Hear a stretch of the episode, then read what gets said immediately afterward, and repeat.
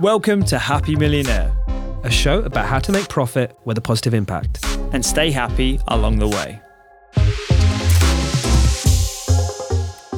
I'm Jay Radia, entrepreneur and co founder of three tech companies worth over half a billion dollars, and I'm joined by my co host Rupy Aujla, one of the UK's most recognised health influencers, who you may know from his social media handle, The Doctor's Kitchen.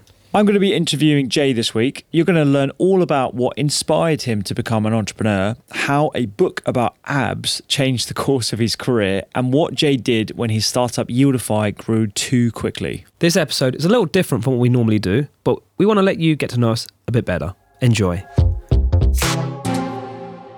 Tell us a bit about why we're doing this podcast and why you asked me to to co-host it with you. Yeah, sure. Look, I think um, you know where we are now obviously podcasts are a great format to communicate. And i think what's been really missing is like a place which is really full of fun. So it's like with us we've got two like two friends having a good chat and at the same time providing that deepness right? I think right now there's a big trend very long podcast a lot of depth but like that fun banter piece is mm. missing. Yeah no, I, I think it's a really good medium. And i think you know the first thing that people ask themselves when listening to this is do I really need to listen to another podcast? And I think your attention is so important, is your most valuable currency that you have. And so, if we're going to drill down as to why people want to listen to this podcast, what are the sort of top things that people are going to gain from from listening to two blokes chat, and hopefully, you know, have guests on as well? But like, what are they going to get from from me and you? I guess through the various companies I've built, I feel like I've probably learned a few different methods that have worked and not worked. Like bringing joy to work is probably been the theme or project that I've been most passionate about in the last few years. And I've really delved in, read loads of books, met loads of people, and I feel like there's so many obvious things that can be done, which aren't being done. And I feel like this is a great medium for us to share it and at the same time you know as mentioned like bring on some incredible guests some of my friends and some of your friends and really try to pick out those bits which hopefully people can really use in their work. From the learnings of your experience now setting up your is it third company fourth company? I don't know how many companies you've done in the, actually we're going to yeah, drill down on that yeah, today third one. Yeah, yeah yeah. If you're counting all the others uh, you're probably well into double digits. But looking at the big wins, you know, you've got enough of that like raw experience to know things that you've done right and things that you could have done better in the past? I feel like each one of my companies is becoming done from a more purposeful way and like from the ground up, getting the right people, getting the right culture in place, getting the right leaders. So I feel like each company is becoming better, which is good. It means I'm getting better, but I made a, a shit ton of mistakes. And I think I'm really excited to obviously share those as well. Yeah, yeah, and tapping into your vulnerable side, man, because you know you're going to be sharing those mistakes pretty honestly, and I think that's going to lead a lot of people to ensure that they don't make the same mistakes. And also, like wherever you are, whether you you are a business person, whether you are an entrepreneur, whether you are working in a startup or an established company, I think everyone can learn some tips from this. So, on this episode, we're gonna we're gonna drill down into a bit about you. Um, people who listen to this might know, or maybe they don't know. I don't know, but you're you're one of the UK's most successful tech entrepreneurs, right? You built three companies now worth over 100 million. You've invested in tens of companies, something like 30 companies. Um, but it didn't start like that. So, so tell us a bit about your upbringing. What, where did you get that entrepreneurial flair, that streak? I think, um, I'd say it's probably like a few things come to mind. Like, obviously, the the the key part for one of us is our upbringing through our parents. And um, my my my upbringing was probably slightly unique in that my parents were refugees that came from Africa. So um, in 1972, lots of Indians were exiled from Uganda. So they all were, you know, they all had to go to different countries. And my parents both came to London. And that was quite difficult for them because they had like, you know, they had, they had homes in back at home. They had their own path in career and they had their own friends. And like, really, that all just got taken away from them. So they came to London and with nothing and they couldn't even speak English. So you know, for them, they really had to work hard to really pave their own career. And I feel like through them, like I think the work work ethic came. Like really, like the reason why I probably work so hard is probably down to them. And also, I saw them even hustle. Like my dad was a banker, and used to even do some side stuff. Like I remember he used to like sell watches on the side just to make a bit more money. And my mum was a nurse. She's like one of the most selfless people, and even she was like trying to make some side money, and like she was selling bags. And I think the other interesting thing was I don't know why, but like I actually went to a lot of schools from like the ages from like three to 30. I think I went to five different schools.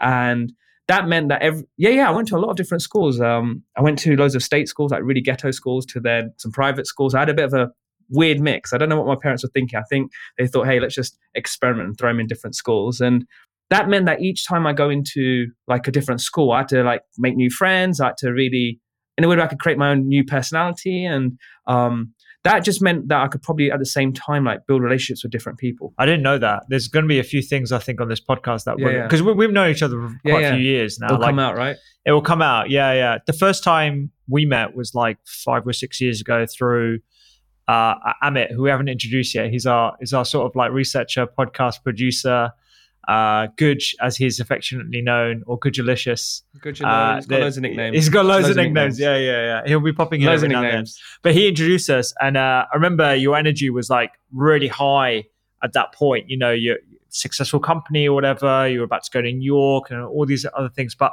like, it's interesting hearing about your childhood because I imagine that sort yeah. of bravado wasn't naturally there. It's something that you've sort of had to build up over time. So, j- j- just to Yeah, double click on the sort of the the the parent story there, I think so many parents have got this like similar story of how they came to the UK with like a stupidly small amount of money in their pocket, like thirty pounds or like fifty four quid or something. Like, why? Why? Why is it? it's mental weapon, right?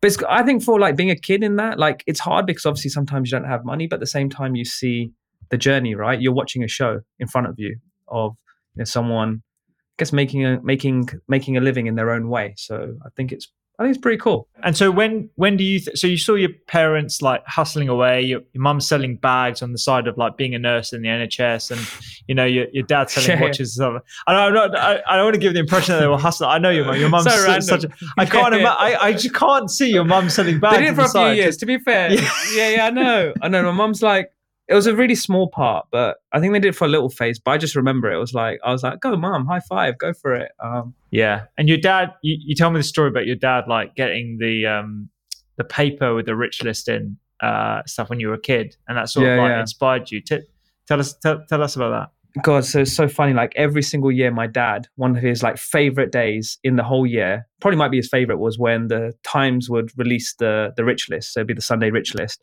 and like I remember every single day he would like, or that on that day he would walk to the newsagent with a massive grin, like literally ballet dancing to the um, the newsagent, get the paper, come home, sit in his conservatory for literally two hours. You don't see him, and then at some moment, like he'd whistle for me and go, "Hey Jay, quick, quick, come in, come in," and then I'd have to sit with him like I'd have to put my computer game down, come sit with him for a little bit, and then go through this rich list. And um, you know, every year this happened, and to be absolutely honest, I wasn't really there. I was just invisible, but I was there. I wasn't really listening to him. But then eventually, I remember when I was like 11, I was like, okay, let's actually look at this rich list, and I went through it, and I realized quite quickly when you go through the rich list, like there was a pattern. There was a really simple pattern that most of the people on the rich list were entrepreneurs, and at that moment, that was probably my first seed plant because I realized, okay, to be on the rich list, you got to be an entrepreneur.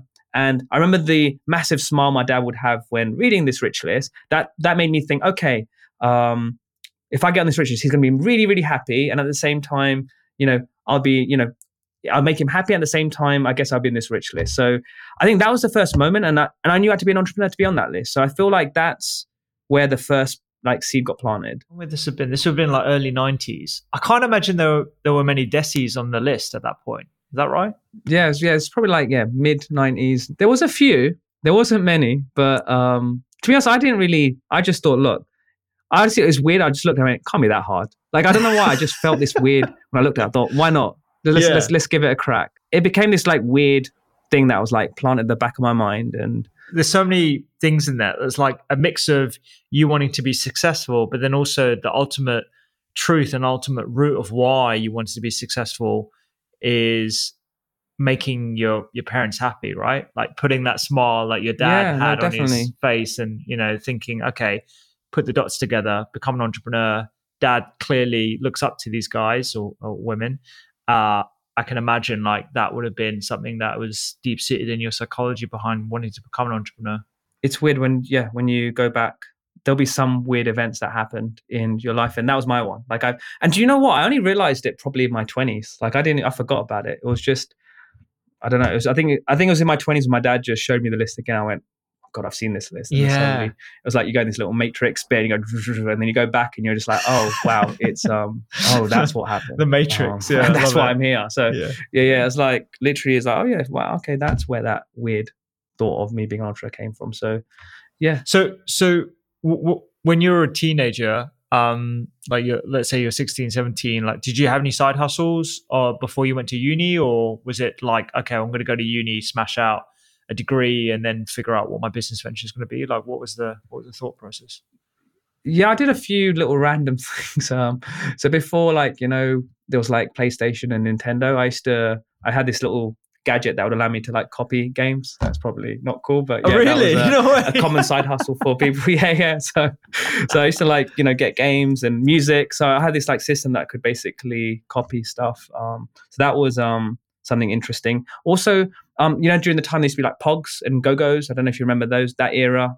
So I used to. I realized there was a lot of value in some of these, so I used to just do a lot of exchanging, and I knew which ones were worth a lot. So I did make some good money through that. So Mate, it's so funny. Uh, thinking about everyone probably remembers that kid at school that burnt CDs for everyone. Like uh, everyone was into like hip hop at the Yeah, time, yeah. and like you know, yeah, you were one of those basically. And I think back to the guy who was burning CDs at my school, and he's become really successful entrepreneur since then. He's in tech as well. oh, interesting. Yeah, yeah, yeah. There's a thread. There's a thread there. Okay, so so you, you're doing this little side hustle uh, at, at school or whatever, but you go to uni. Why did you go to uni? Like, uh, this is the time, like you know, when people were dropping out and like starting their own companies and stuff. Like, what made you go to uni in the first place? I always saw I saw a few of my older cousins. They basically went to uni and they all got these like you know really great job. So I felt that was the path. And to be honest, I think you know at that time probably like a lot of us we just get push push push and that was a path I took. Um, I studied economics, which was probably the most random degree because your economics is basically if you don't know what you want to do, you go for economics. So I think that's the one I chose. And then I said, oh, you know, it's basically kicking the can. I'll figure out a bit later what I'll do. Um, so that's basically what I did. Um, and I actually went into finance, as you know. That's my first gig after uni. So, so yeah, that was um, pretty boring times, but yeah. no, I I reckon you probably learned a lot. I think like you, you'll look back at your uni days and probably see what elements were stewing that led you to become the entrepreneur. I mean, like, did you have any hustles when it, when when you're at uni, or was it not until you actually got like a finance job? At uni, wasn't really much. I um, I think the most like a quick way to probably make money at uni was to like sell like nightlife tickets and doing all that. So I did attempt to do it once or twice, and I was like, God, this is this is not for me. This is just is so much effort. so and plus, I actually want to enjoy uni, so I didn't I didn't hustle that much like during uni. I was I um I think I just probably made the most out of uni, just going out and having fun and avoiding doing any work. So Yeah, same with me. You're at uni, you've done uni, you partied a lot. Uh, you, I just added the partying in there. You go into fitness. So, what was your like uh hustle as a finance bro? Yeah. um, so basically, so I was working on the trading floors of a few banks, which was like a really intense job. But honestly, I just knew it wasn't right. I just it just didn't feel right me being there. I just didn't really enjoy the culture and you know, as mentioned, I came from this weird upbringing that my dad was in business and my mum was a nurse and she was really loving. And that loving piece, I just didn't see enough in the finance world for me. So I knew it wasn't right. So then basically, I, yeah, I, I started doing some side things. And um, I think I mentioned to you, my first project was, uh, so I was massively into fitness. I was like a, a health freak and I was going to the gym, like, you know, I was one of those little hench guys and um, had the six pack and all of that. And, um, and people used to come up to me and go, Hey, how did you do that? Like, what, what have you, you know, what are you taking essentially? But I was like, no, I don't. I actually have a, a little i have a method. Um so i was basically one of those like random folks who and i basically wrote an ebook. I wrote a book sold it online. This was like now in the around 2010 2012 around that period and i was selling these ebooks. And they were, honestly i was making a lot of money. I was selling this ebook. I had to create a website and you know learn how to market it. And next thing i know i'm like every time someone downloads it i'm making like 20 30 bucks. So that was my first hustle I, I very random. I only found out about this whole fitness book idea the other day, and when you told me, I was like shocked. And I wish we had that reaction on this podcast. But but so so you did this yeah yeah fitness i know that was funny You did. you did. And I'm not laughing because you're like unfit or anything like that. You're still fit, but like you're not like. I don't look at you and be like, "Mate, how did you do it?" Yeah. I'm not. I'm not like texting you, like giving you your secrets. Yeah yeah yeah not not to say you're unhealthy, but like you know. Uh, so so so hold up. So you, ebook right, 2009. Uh, what how did you even know you could do an ebook? it was weird. I was starting to Google. I realized that there was quite a few fitness books out there, but there wasn't one that was focused on abs. so I found a little niche. There was not that many. So you were- you were the abs guy. There was a lot of like getting hench and big. I guess I was the abs guy for a little while. So then, yeah, I basically focused on that niche. And then really I thought, okay, that's one niche. Okay, let's find other niches. And like, that's basically where I started. So that's your that that's your ebook. How how did you market it? How do you sell it? Like how do you start? Like what? Yeah, it was like honestly, I was just learning on the job. So I created the website. My brother even started helping because he's actually way better than me and that sort of stuff. And then, okay, now you've got a website. How do you now get people to view it? So then I learned about buying Google AdWords at the same time doing like SEO. So you're trying to make sure you rank high on the search. So I basically had to learn all this stuff like while having a full time job. And so I was working like literally when you're working the trading floor, you're working from seven till seven. This was like my bit to relax.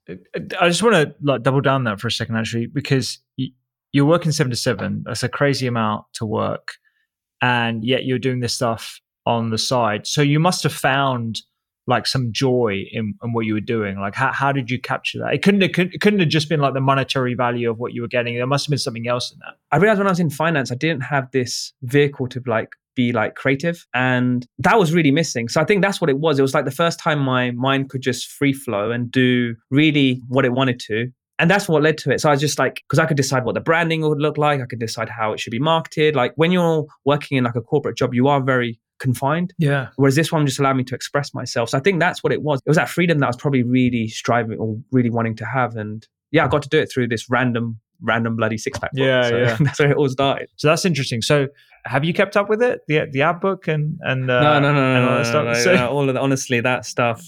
Once um my other business started kicking off, I had to decide where I focus. So what what made you go from like an ad because the, the natural progression in my mind is like you start an ad book, you start a community, Yeah, yeah. you start selling the Yeah, yeah. supplements, you then create a brand out of it, and then all of a sudden you're like the Maximuscle and you started it back in 2010. So like something must have happened along the way that uh, made you sort of split paths. So what was that? Yeah, I, I think for me it was it was strange. It's like I enjoyed that subject, but it really didn't excite me. I don't feel I didn't feel like a full connection to it because like to me like my fitness was just one small strand of my life and I don't know, it just didn't feel like I want to focus the rest of my 10 years in this area. So Okay.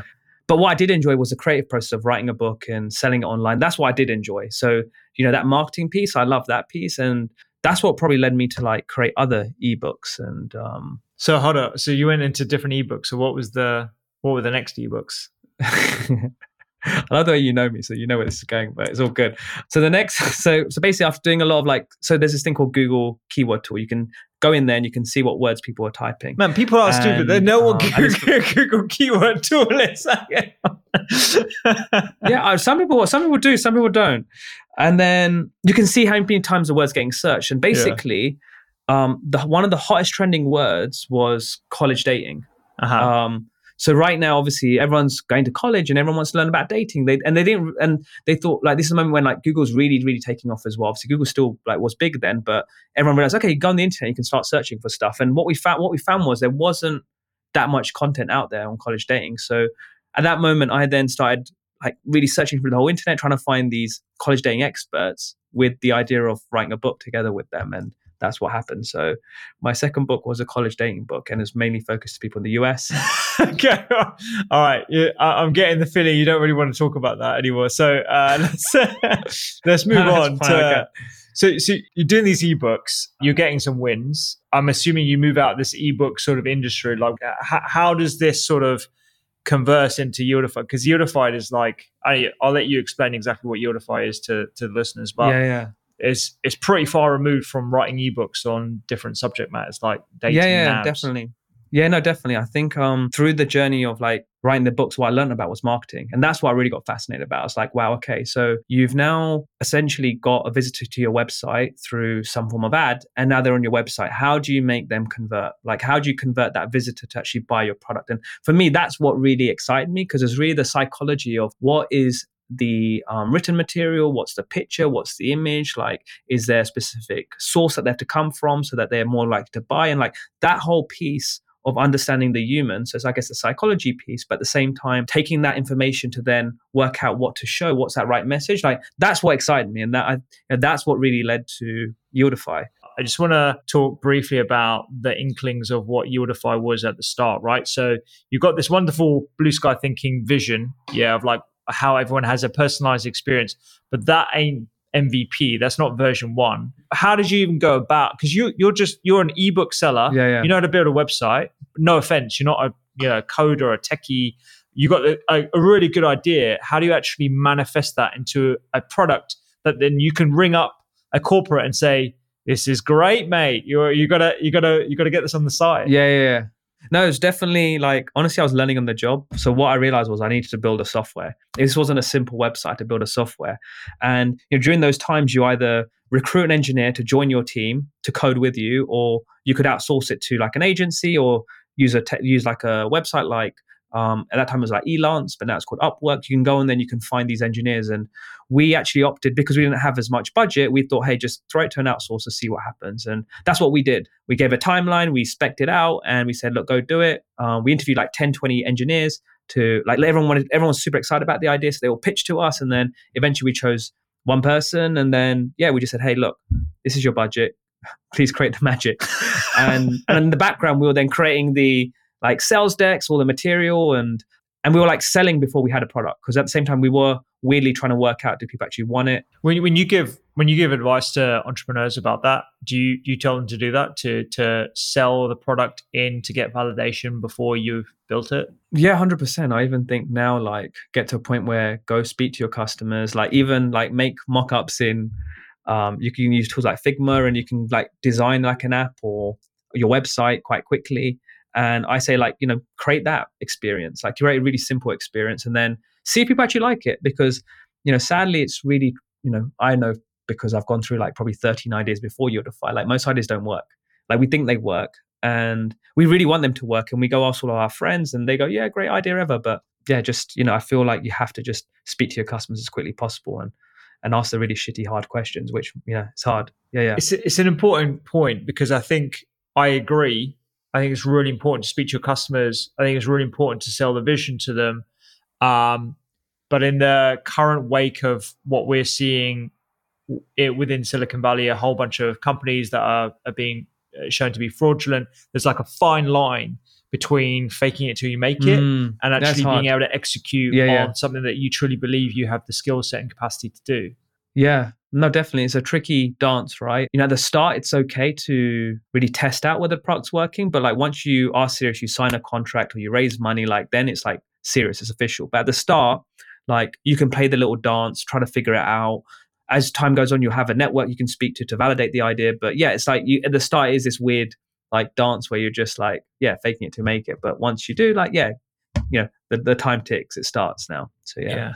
On top of that, not only do you have to have the confidence to, you know, be able to sell the vision to corporates or whoever your customers might be, you've got to have that self belief that you can actually engineer that for them, whilst also Hmm. dealing with just getting punched in the face by the market. Like I'm assuming you wouldn't have had like sales straight away, yeah. or you would have had setbacks. You would have had people telling you that this ain't going to work. And like, I don't know what your financial situation was, but were you like self funding this? Did you have to like sell assets or like, you know, move back in back home with mum and Yeah, dad? yeah. Like, what was what was your situation? while I was building Yieldify, I did actually move back to my parents. So yeah, it was like, you know, I was living in a nice flat and I just said, look, if I'm serious about this, I need to conserve my money. And so like the first versions of Yieldify was all most of it was like self-funded, raised small amounts, but it wasn't much. And Who'd you raise from? um, it was honestly like family friends, just family and friends. Like it was a very small amount. But I think that's like tougher. It's it's really tough to do when you're taking Yeah. money from like friends and family who trust you. You know that like people talk about the friends and family around now, like oh, you know, friends and family. It wasn't that hard, but like I think from a founder's point of view, that's really really important. like my friends and family, although it wasn't much, I just kept them all in the loop of what, what I was up to. Like they were curious. I was like this random dude who was just like, you know, literally quit their job in finance and was hustling. So like they were curious, right? I think the whole family just thought I was either an absolute weird person who was just gonna be this bum basically, or might actually make it. Like it was one of the two, right? And so yeah, I just kept people up to date. I think one thing is I've just realized I'm, which is a quality of mine. I've always been really open. therefore, I'm just I usually just tell people all the hard stuff that's going on, and I think people that probably builds a bit of trust with folks as well. So yeah, yeah, yeah. I think yeah, the transparency element will definitely come come back to as a theme when, when creating joyful workplaces. So you're self funding it, living at home. You, you, are lucky in that you got a co-founder, right? So your brother. We haven't really mentioned Mills that much here. So like, what what was your brother going through? Did you have like these like deep and meaningful chats? or were you like pumping each other up? Like was was like one day you were hyper and then he was low, or like but, but like what was your relationship? Yeah, no, we're both very very different. So um, so Mills is like he loves the like product engineering side. He just loves that. He loves building. He's not a coder, but he loves product and understands how it's built. And and I love the human side. I love interacting with people. I love the process of you know getting a product and putting it into the market. So like the go to market, like that's the bit which I love. So we've got this really awesome mix. We're both very different. But yeah, we went through loads of ups and downs. Like with the good thing is like me and him, like yeah, we probably have probably an argument. It's not actually that often, like probably once every three, six months, which is worth talking about. The otherwise is just like little nibbles. Because the good thing is like we know each other so well and we work so well together. So that bit's the easy piece. But yeah, we've definitely had some really challenging times and tough times. Like I remember there's one period where like I just didn't know if Yieldify was going to make it. I said to my brother, I said, look, I just don't believe in it. And I like I was being a bit of a rebel. And I said, look, I'm just going to hide away and run away because like I'm going to hide. Like this is so stupid, right? But so my way to like basically say I'm not excited. I said I'm going to create this little blanket fortress in the living room, and I'm not interested in Yieldify. I just want to hide away from it. So literally, I know this sounds so weird and random, but for like two, three days, I just built a blanket fortress. I'm like 26, 27. I'm just like hiding on a sofa and I said like I'm not going to eat I don't believe in this and he said I believe in it and we're going back and forth the weird thing was yes because I, I, read like of people can basically survive um without eating for loads of days so I thought I'll try that but weirdly I'd go shower so that was one thing I did do so I did shower but I didn't eat but anyway like yeah there's, there's we had these weird moments um where like yeah, is it going to work or is it not but obviously fortunately it did work out so, so. hold on, hold on. I was, so, so you built a, know, a random, blanket right? fortress. I thought you told me the story. Yeah, yeah, you didn't mention the blanket fortress. You were just like, yeah, I was on the sofa for like a couple of days, but you built. Yeah, no, no, no, no. That's a blanket. A blanket for- I, I was quite embarrassed to tell you before, but now I'm like, yeah, yeah, yeah. Oh no, you're just uh, telling uh, everyone. Like everyone listen to this. So like, so the CEO of yeah, yeah, I just thought, fuck it, let it out.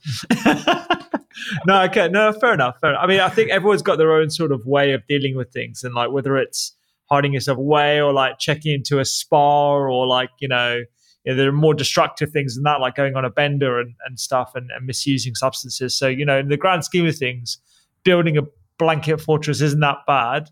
It's, it's fine it's fine. But okay so you, you you built this fortress. And the whole no eating thing did you hear about that from like steve jobs or something? Because he was quite well known to experiment with different diets and fasting i think also i think it was um I think it was just yeah reading. I think I read some random article.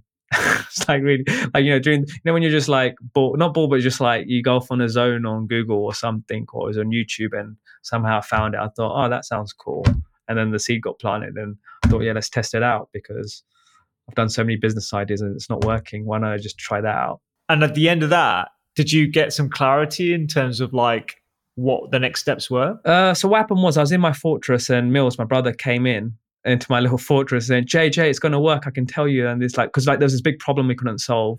And so like literally came my fortress. He said, look, come out. I need to show you something. And then he like, it was the most like excited I've seen him in a while. So I actually believed him. Yeah. So he could have been, he could have been pranking me, right? Yeah. But yeah. he didn't. And then he came out. And he's like, look, I solved, I solved a big problem. And I was like, oh wow, okay, this is quite cool.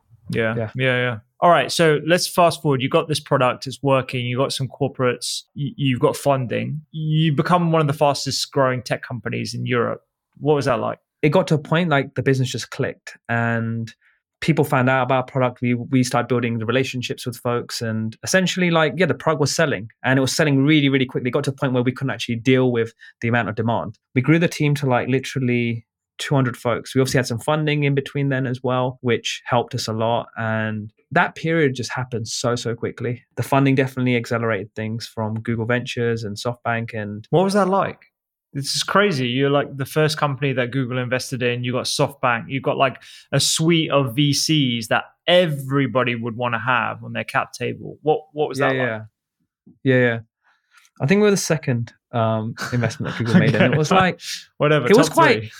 it was it was quite surreal. It was it was a bit weird. Like so we were fun. Like we were this company that's growing crazy quick. Like everyone was talking about us. It was an interesting fundraise process. Like we did have a lot of people interested, but then a lot weren't interested. And I, I think that was that did actually hurt my ego a bit. I'm not gonna lie. Like I thought, hey, like we've got this amazing business that's growing, and basically finding like a venture capitalist to invest is a bit like dating. So you're meeting lots of people, and um, you sometimes get surprised, like, hey, like I've got everything. Like, why don't you like? Well, like, why don't you like me? And then that, you get. I actually got a lot of rejections. Well, yeah, let's talk about some of the downs, right? So you've got this crazy journey. You're getting some kickback. Straight the downs. All right. Awesome. Yeah, yeah but yeah. It's, it's good for your ego. Like I think I think that's a good point that you made. That like it was good for your ego to have some rejections because I know what you're like with imposter syndrome or whether you know with you've got sort of like sort of blind belief in yourself or the ability to manifest yeah. that belief in yourself. But and either way, that, that sounds like you know it was good. It was good for you, but but let, us talk about the downs, right? Because everyone always talks about like, oh yeah, we started mm. this company and it, it did really yeah, well, yeah. and we had some ups and downs.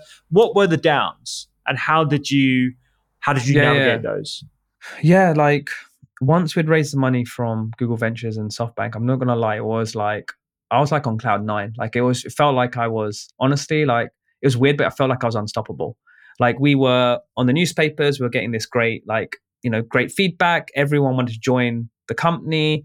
Um, I even got invited to like 10 Downing Street. I was winning awards. Like literally, it was like all of this happened so so quickly, right? Um, there's some random dude who remember built blanket fortresses and like you know failed loads of times and now is now like on on like magazines and I'm just like, what the hell's going on? And what happened was is that we actually grew too quickly at Yieldify. We scaled super quick, like, and that time to grow that quickly was just it's either going to be like the most incredible company or there's an issue and there's going to have to be a change, right? And unfortunately, what happened was we just grew too quickly. Basically, when you're doing a startup, you have to do forecasting, right? And what happened was we missed one of our quarters, and when you miss a quarter, that means there's going to be unfortunately some change that needs to happen. Either you're going to have to um, readjust the whole model, or you're going to have to, you know, reduce the number the people on your team. And unfortunately, like that's what happened to us. It was probably the most humbling experience. Like I had to, you know, we're a team of 200, and I had to basically um, lay off, you know, some some of my team. It was like 25, 30 people, and